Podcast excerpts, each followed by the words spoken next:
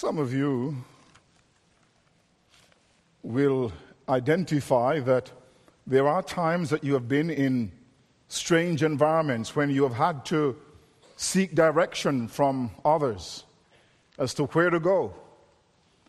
And it's good to be in a strange city and find somebody who's going to give you precise direction and tell you, go down the particular street. When you go two blocks, you turn right, and the building is right there on your left. We want to have precise directions. There are times when you go to places where the direction is not very clear. If you've ever been to the Caribbean, and particularly to places like Jamaica, you ask direction, at least in the country areas, at your own peril. You go up to somebody and you say, Well, where is the nearest grocery store? And they will tell you, just around the corner. And you know, you will walk seven, eight miles and pass many corners before you find that grocery stores just around the corner. We want precise directions. And the passage before us in the epistle of Paul to the Romans provides us with precise direction with regards the way to salvation. It answers a basic, simple, basic question how is a man or woman saved? In chapter 10 of Romans, we find Paul discussing this whole matter of the salvation of Israel. There's an issue for the Apostle Paul. And the issue is why is it that the Jews, his own people, are not saved? And he begins to answer this question in chapter 9, saying to them that ultimately salvation is by the decision of God, by the electing choice of God. That's the main premise of chapter 9. In chapter 11, he will say to them that God has not forsaken his people entirely. There is an election, or there is an elect or a remnant according to the election of grace. But in chapter 10, particularly in the passage we were looking, the Apostle Paul says that his concern is for the Jewish people, not only for them exclusively, but also his concern about his own people. And he says, beginning in chapter 10, Brethren, my heart's desire and prayer to God for Israel is that they may be saved. He's concerned about his own nation. But he lays the blame for their not attaining salvation squarely upon their shoulders. And in essence, he says that the reason that the Jews are not saved, it is not so much a matter of God's electing choice, though that is true. That the blame for them not to be saved is because they have neglected, they have rebelled against God's way of salvation, that is, the way of righteousness by faith, and have sought to establish their own righteousness. They have gone out seeking to work their way into the kingdom of God by obeying the law. And the apostle reminds them that even when they read Moses, Moses has been clear that there is only one way of salvation, the way of faith, that righteousness comes by faith. In verse 6, he says, But the righteousness of faith speaks in this way do not say in your heart who will ascend into heaven, that is to bring Christ down, or who will descend into the abyss that he might bring Christ up from the dead. But what does it say? The word is near you, in your mouth and in your heart. That is the word of faith which we preach. He's saying that, he's quoting, of course, or alluding to Deuteronomy 30. And he's saying that even in the Old Testament, Moses has already made it clear that salvation is by the way of faith. That was already said by Moses. And he said that this is essentially the message he proclaimed. Now, in verse 9, the heart of the passage, 9 and 10, he explains then this message that Moses brought to Israel and that he brings regarding salvation. He says that if you confess with your mouth the Lord Jesus and believe in your heart that God has raised him from the dead, you will be saved. I want to suggest that this, the text before us lays out two prerequisites for salvation. How is a man or woman saved? First of all, the text says that one must confess that Jesus Christ is Lord to be saved. That if you confess with your mouth the Lord Jesus Christ and believe in your heart that God has raised him from the dead, you will be saved. The term confess is homologia. It literally means to say the same thing, to be in agreement with God. Homologia, to say the same thing, to acknowledge then. It means that one must acknowledge verbally that Jesus Christ is Lord. And this confession of Jesus Christ as Lord is central to the biblical Christian faith. It was amongst the earliest statements by the early church. The early church professed that Jesus Christ is Lord. And you see something of this in Peter's first sermon in Acts chapter 2 when he preached by the inspiration of the, or the help and unction of the Spirit. Peter could say in Acts 2:36, therefore, summing up his sermon, therefore let all the house of Israel know assuredly that God has made this Jesus whom you crucified both Lord and Christ. Right there in the first sermon in Acts, he calls him Lord and Messiah. In 2 Corinthians chapter 4 verse 5 Paul says, "For we do not preach ourselves, but Christ Jesus the Lord, and ourselves your bond servants for Jesus' sake. This term, Lord, Kurios, we are told occurs some 6,000 times in the Old Testament. It is used in the Old Testament, at least in the Septuagint, the Greek translation of the Hebrew, for Yahweh, for the Lord. To confess then that Jesus Christ is Lord is to confess first and foremost that He is a sovereign God. We need to remember that the writers of the New Testament did not loosely call Jesus Lord. They did not call him Lord in an honorific sense as a title of honor. Even in the British Commonwealth, there are people who are called lords. Lord Black, for instance, Lord so and so. It's an honorific title, a title of nobility. But this title is not given to Christ in this sense. It is a title that was used for God Himself. And therefore, to confess that Jesus Christ is Lord is to associate and identify Jesus Christ, who was born in a manger, with the God of the Old Testament. The New Testament commentator Cranfield says, that the declaration that Jesus Christ is Lord means he shares the name, the nature, the holiness, the authority, the power, the majesty, and eternity of the one and only true God.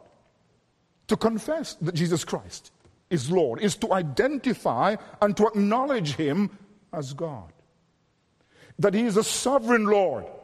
And the Apostle Paul tells the uh, believers in Corinth, in 1 Corinthians 8 5 and 6, he says, For even if there are so called gods, whether in heaven or on earth, as there are many gods and many lords, yet for us there is one God the Father, of whom are all things and we of him, and one Lord Jesus Christ, through whom are all things and through whom we live. For the Apostle Paul, though there are many people who may have the title Lord, only the Lord Jesus Christ is Lord in the sense that he is divine. Human beings do not have this title in this sense. He's a sovereign Lord, the one who rules in majesty.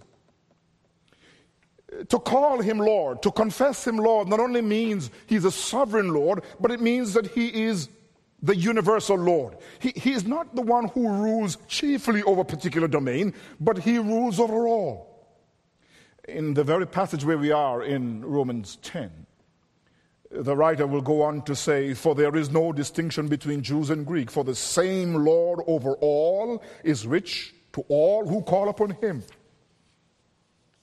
We read in texts like Romans 14, 7 to 9, 7, verse 7 to 9, for, for if we live, we live to the Lord. And if we die, we die to the Lord. Therefore, whether we live or die, we are the Lord's. For to this end Christ died and rose again and lived again that he might be Lord of both the dead and the living. Jesus Christ, you see, to confess him as Lord means he's a sovereign, the king who rules.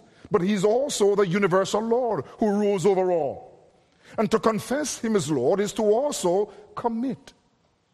This matter of confessing Christ as Lord is not merely a verbal statement, though that is true.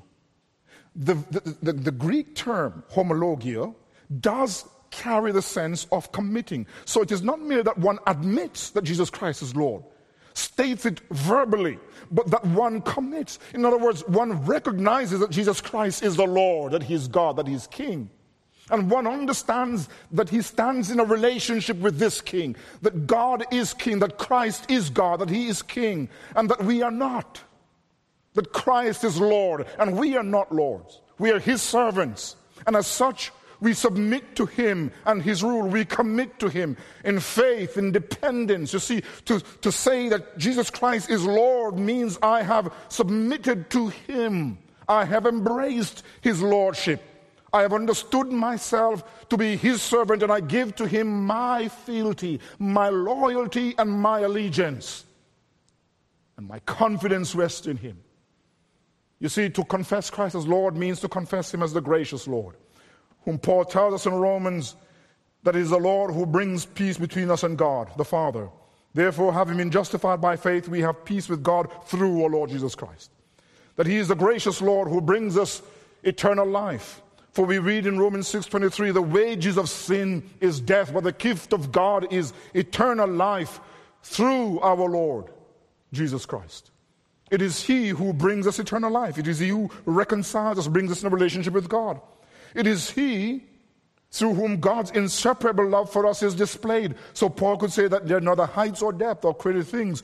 Not, none of these shall be able to separate us from the love of God which is in Christ Jesus our Lord. It is in Christ that we have come to know the Lord of the Lord and to know his love. So to confess Christ as Lord means that we are committed to him. We acknowledge him as our God and we commit to him as our Lord. This, this confession of Christ must be understood to be a supernatural thing. It's a work of grace. Paul says in writing to the Corinthians in 1 Corinthians 12, verse 3, no one's speaking by the Spirit of God calls Jesus accursed. And no one can say that Jesus is Lord except by the Holy Spirit. Let me tell you what Paul is not saying. Paul is not saying that it is impossible for anyone to go around and say Jesus Christ is Lord verbally. That is clearly would not be true. Any person can say verbally, outwardly, Christ is Lord. But no one can say truthfully and meaningfully. No one can say from the heart where one commits to him that Christ is Lord unless one has been quickened and given grace changed, transformed by the Holy Spirit. So we, we need to understand that to, to acknowledge Christ as Lord and to commit to Him is first of all a supernatural work of God. The first direction, then, given is that one must confess Christ as Lord. Secondly, rapidly, not only does the text tell us that in order to be saved, one must confess Christ, it also teaches us that one must believe in the resurrection of Jesus Christ from the dead. Let's read again Romans chapter 10 and verse 9 and 10. That if you confess with your mouth the Lord Jesus and believe in your heart that God has raised him from the dead, you will be saved. For with the mouth one believes unto righteousness, and with the mouth, or with the heart one believes unto righteousness, and with the mouth confession is made unto salvation. So one must confess Christ as Lord. Secondly, one must believe in the resurrection of Christ. We need to understand that these two things, confessing Christ as Lord and believing in his resurrection, are not two different steps, are not two different things. The confessing of Jesus Christ as Lord and therefore Master and God, and believing in one's heart that he's raised from the dead are one and the same thing. They are essentially two sides of one coin. Well, what's the connection? What's the relationship between outward confessing and believing in your heart that Christ has been raised from the dead?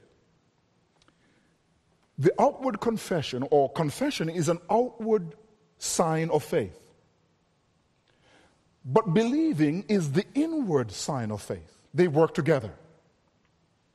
So that when one believes in one's heart, one speaks outwardly that Christ is the resurrected Lord. They work together. And you will find that Jesus himself connects speaking with one's mouth and believing in one's heart where he says in Luke 6:45 a good man out of the good treasure of his heart brings forth good and an evil man out of the evil treasure of his heart brings forth evil.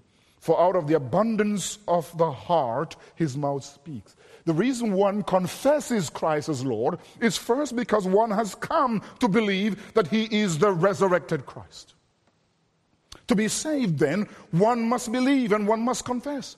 But listen, salvation requires faith. But faith is not a leap in the dark. It is not the Kierkegaardian leap in the dark. It is faith, faith based upon substance, upon content, upon evidence. And the evidence that faith receives as true is that God raised Jesus from the dead that we serve a risen and a living Christ. You see, the Apostle Paul says if a man is to be saved, he must believe in the heart, the heart which is the center of our universe. It is a place of emotion and volition. It is a place of thinking and reasoning. It is a place of decision. In other words, it is the center or the control tower of our, our lives. When the writer of Proverbs says, My son, give me thy heart, he's not asking for a piece of these people. He's asking for all of them. God is asking for all. Give me your heart means give me the center of your being.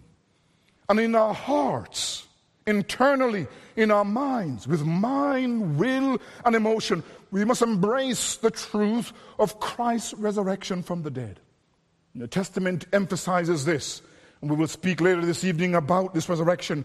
But in 1 Corinthians 15, 1 to 3, Paul says, Moreover, brethren, I declare to you the gospel which I preached to you, which you receive and in which you stand, and by which you are saved, if you hold fast the word that which I preached to you, unless you believe in vain. For I delivered to you first of all that which I also received, that Christ died for our sins according to the scriptures that he was buried and that he rose again the third day according to the scriptures. In 1 Corinthians 6:14 he says, "And God both raised up the Lord and will also raise us up by his power."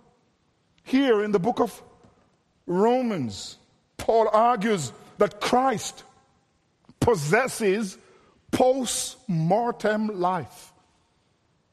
Life after death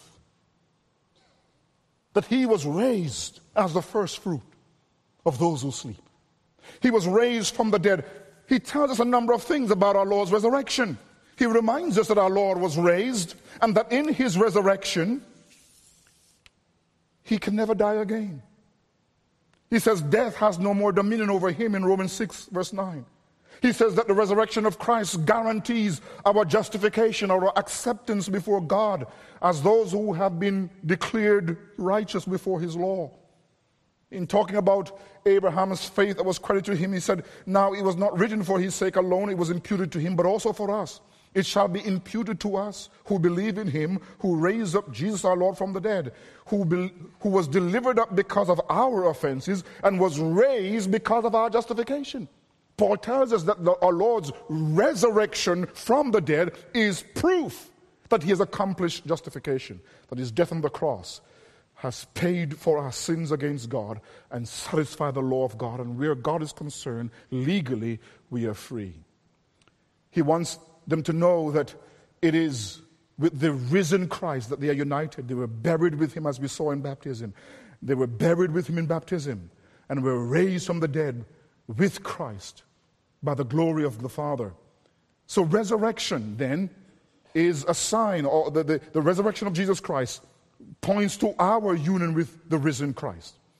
This resurrection of Christ is the prototype of all resurrection. For Paul could tell the Romans in chapter 8, verse 11 if the spirit of him who raised Jesus from the dead dwells in you, he who raised Christ Jesus from the dead will also give life to your mortal bodies through the Spirit who dwells in you.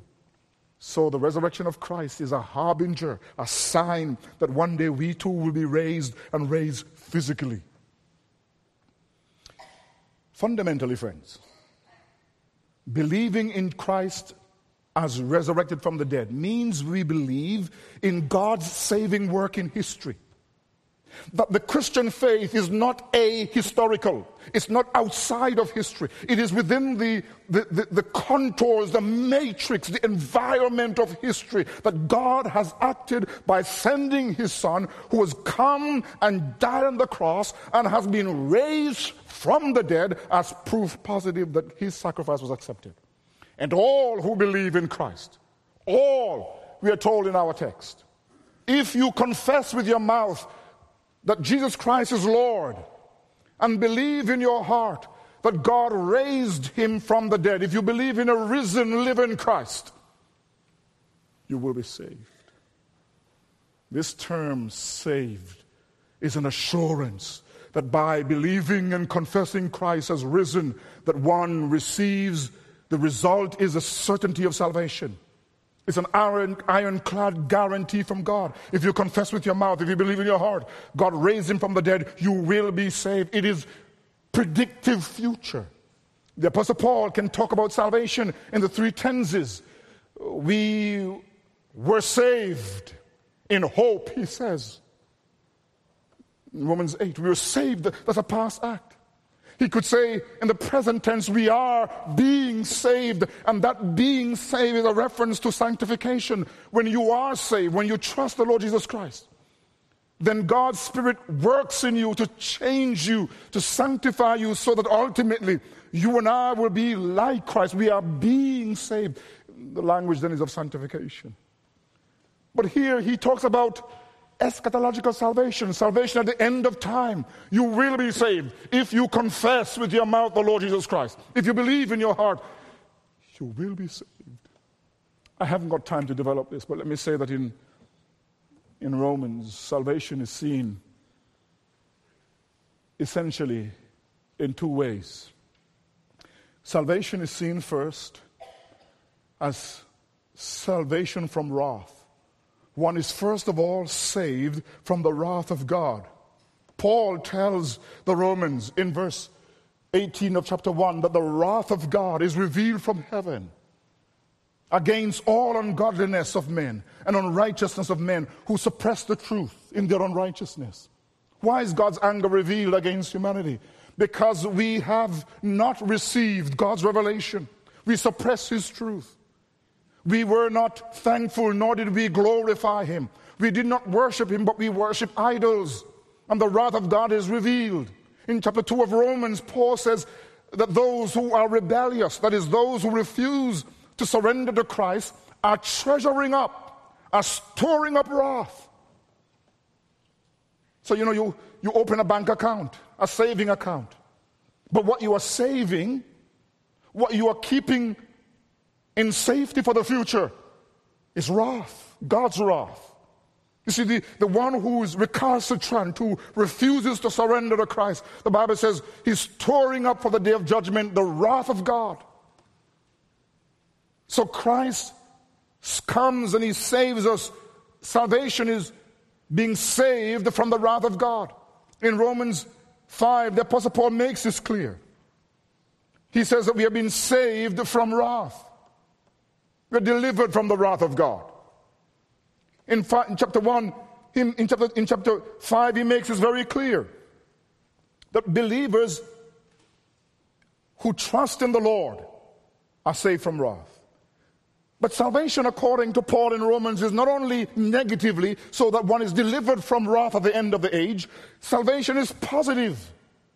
It is salvation for glory. Salvation is, first of all, from wrath but salvation is for glory. And we see this as the Apostle Paul makes very clear in chapter 5, 1 and 2. He says, Through him also we have access by faith into this grace in which we stand. And we rejoice in the hope of glory. You see, what God promised in salvation is glory, is to share his existence.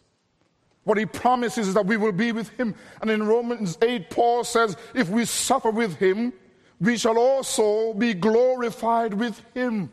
So salvation is from wrath and salvation is for glory. But here is a promise. If we confess with our mouths, if we believe in our hearts, we shall be saved.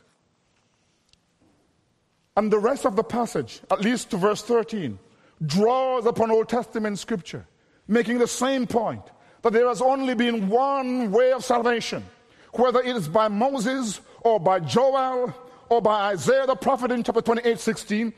Wherever you look in the Old Testament, in whatever division of the Old Testament, there's only been one way of salvation. That those who trust in the Lord will be saved. And you see the refrain in verse 13 for whoever calls upon the name of the Lord is the same thing as believing and trusting. For whoever calls on the name of the Lord will be saved. I want you to know, my friends, as I draw this to a conclusion, that at the end of the day, you and I need to know that God is a saving God. That He's in the business of changing men and saving them from eternal damnation. And regardless of how sinful we have been and to the depths we have been, God is able to find us, to search for us, and to deliver us. He's able to pardon all our sins. You need to know that this morning there is true forgiveness, there is true deliverance from the wrath of God. That you can be in a reconciled relationship with Him. But you must come to the fountain and drink freely from the fountain of life. You must buy milk and wine without money and without price. You must receive the salvation that God offers to you, and He offers to you freely by grace. But you need to know that salvation comes to us by faith alone. By faith alone.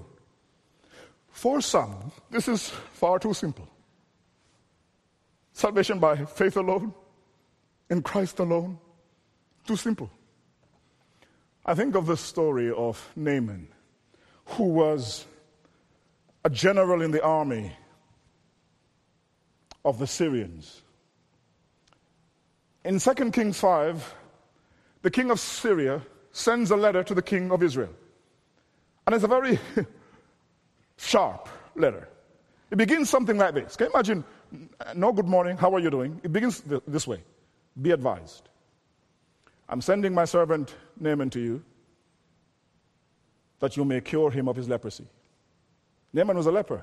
There was no cure in those days for leprosy. Be advised, I'm sending my servant Naaman to you that you may cure him of his leprosy. Well, what would you do with a little like that? The king of Israel was very angry. He got up and tore his garment, a sign of grief, of extreme anger. And he says, Am I in the place of God? Do I give life and do I take life? That this man has sent his servant to me for me to cure him of leprosy. He says, Do you see how this man is picking a fight with me? But there was a prophet in Israel whose name was Elisha. And so Naaman was sent to Elisha. And when Naaman came to Elisha, Elisha didn't go out to meet him. He, come, he arrives at, at, at Elisha's door in his chariot with his horses in great pomp. But Elisha doesn't go out, he sends his servant. He says, Go tell Naaman, go down to the Jordan and wash, dip seven times, and you will be clean. And Naaman was very annoyed, very angry. He says, I thought this fellow would come out to me. He would call on the name of the Lord. He will wave his hand over the spot where the disease is on my body, and then I would be clean. He says, Aren't there greater rivers in Damascus than the Jordan? He was very angry and he stormed off in anger. But his servant was a wise man. He comes to Naaman and he says to him, My father, if the prophet had told you to do something great, wouldn't you have done it? How much more he tells you, wash and be clean. All he was asked to do was to go and take a bath. Just go down to the river, dip seven times. But it was too simple. And for us today, there are many who think it is too simple. We've got to work our way up to God. We've got to do penance. We've got to do good works to, to get into God good books. But that's not what the Lord calls for. It is simply looking and believing, relying, trusting upon the provision of God for our salvation. It is by faith alone. It is simply resting, relying, trusting Christ. It leads me then to say to you that ultimately faith, the faith that saves, has one object, which is Christ. You see, it is not faith, as I've said many times, it is not faith per se which saves, but it is the object of faith which saves. And the object of faith is Christ. It is by looking to Christ who paid for our sins, who died and rose and who now lives. It's by trusting in Him, it's by saying, Not what my hands have done, but what you have done, Lord, can I be ever saved. It is by trusting and relying on Christ. The object of faith must be Christ.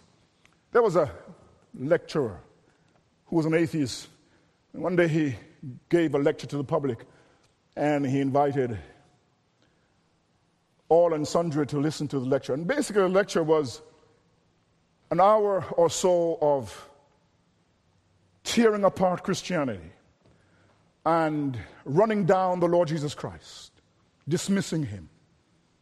At the end of the lecture, he called, he was very confident, very learned man, he called for anyone who had questions to come to the front. Nobody moved. But eventually, a man came to the front. He was a converted alcoholic. And he came to the front where the mic was, took out of his pocket an orange and began peeling it. And he peeled the orange, took his time too, and peeled the orange. And then he began eating. And of course, the professor was rather annoyed. And eventually he said, Is there a question anywhere in all of this? But the man kept on eating until he had finished the orange. And then he said, Tell me, was the orange sweet or sour?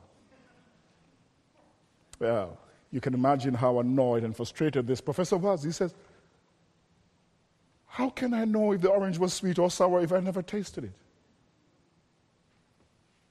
And the converted alcoholic says, How can you dismiss Christ if you have never tasted him? Some things can only be learned by experience. And you can never truly know God until you have come to taste and to see that He is good. And blessed is the man who puts his trust in Him. That in the word of, John, of Jonathan Edwards, a great, great scholar and Puritan theologian, he says, There is safety and sweetness and refreshment in Christ. And so I call upon you today to look to Jesus Christ, to simply look, to believe, to trust in Him that, the, that His death on the cross was acceptable to God for all of your sins, and that He is now risen and stands as the guarantee that you can never be condemned because His blood speaks better things than the blood of Abel. What must you do? You must confess Jesus. You must confess him to your friends and to your family. You must confess him publicly in baptism. Why? Why is it necessary? Hear the words of Jesus. Therefore, whoever confesses me before men, him I will also confess before my Father who is in heaven. But whoever denies me before men, him I will also deny before my Father who is in heaven, in Matthew 10 32 and 33. You must confess Christ. You must confess him that not only is he Lord, but he is your Lord. You must confess him because one day every knee will bow and every tongue will confess to the glory of God that Jesus Christ and he alone is Lord. Here and now, in this very room, on this very Sunday morning, you ought to say, Christ is my Lord. I trust him. I give him myself. And I look to the day when I will see him in blazing glory. Will you believe? Will you trust? Simply a look to Christ the crucified. Simply a look to Christ the risen Savior. Simply a calling on his name and relying upon his finished work. A relying upon the risen Christ and God will blot out all of your sins here and now for the rest of your life. That's an offer you cannot beat. I trust by the grace of God you receive it by faith for Christ's sake. Amen. Let's pray.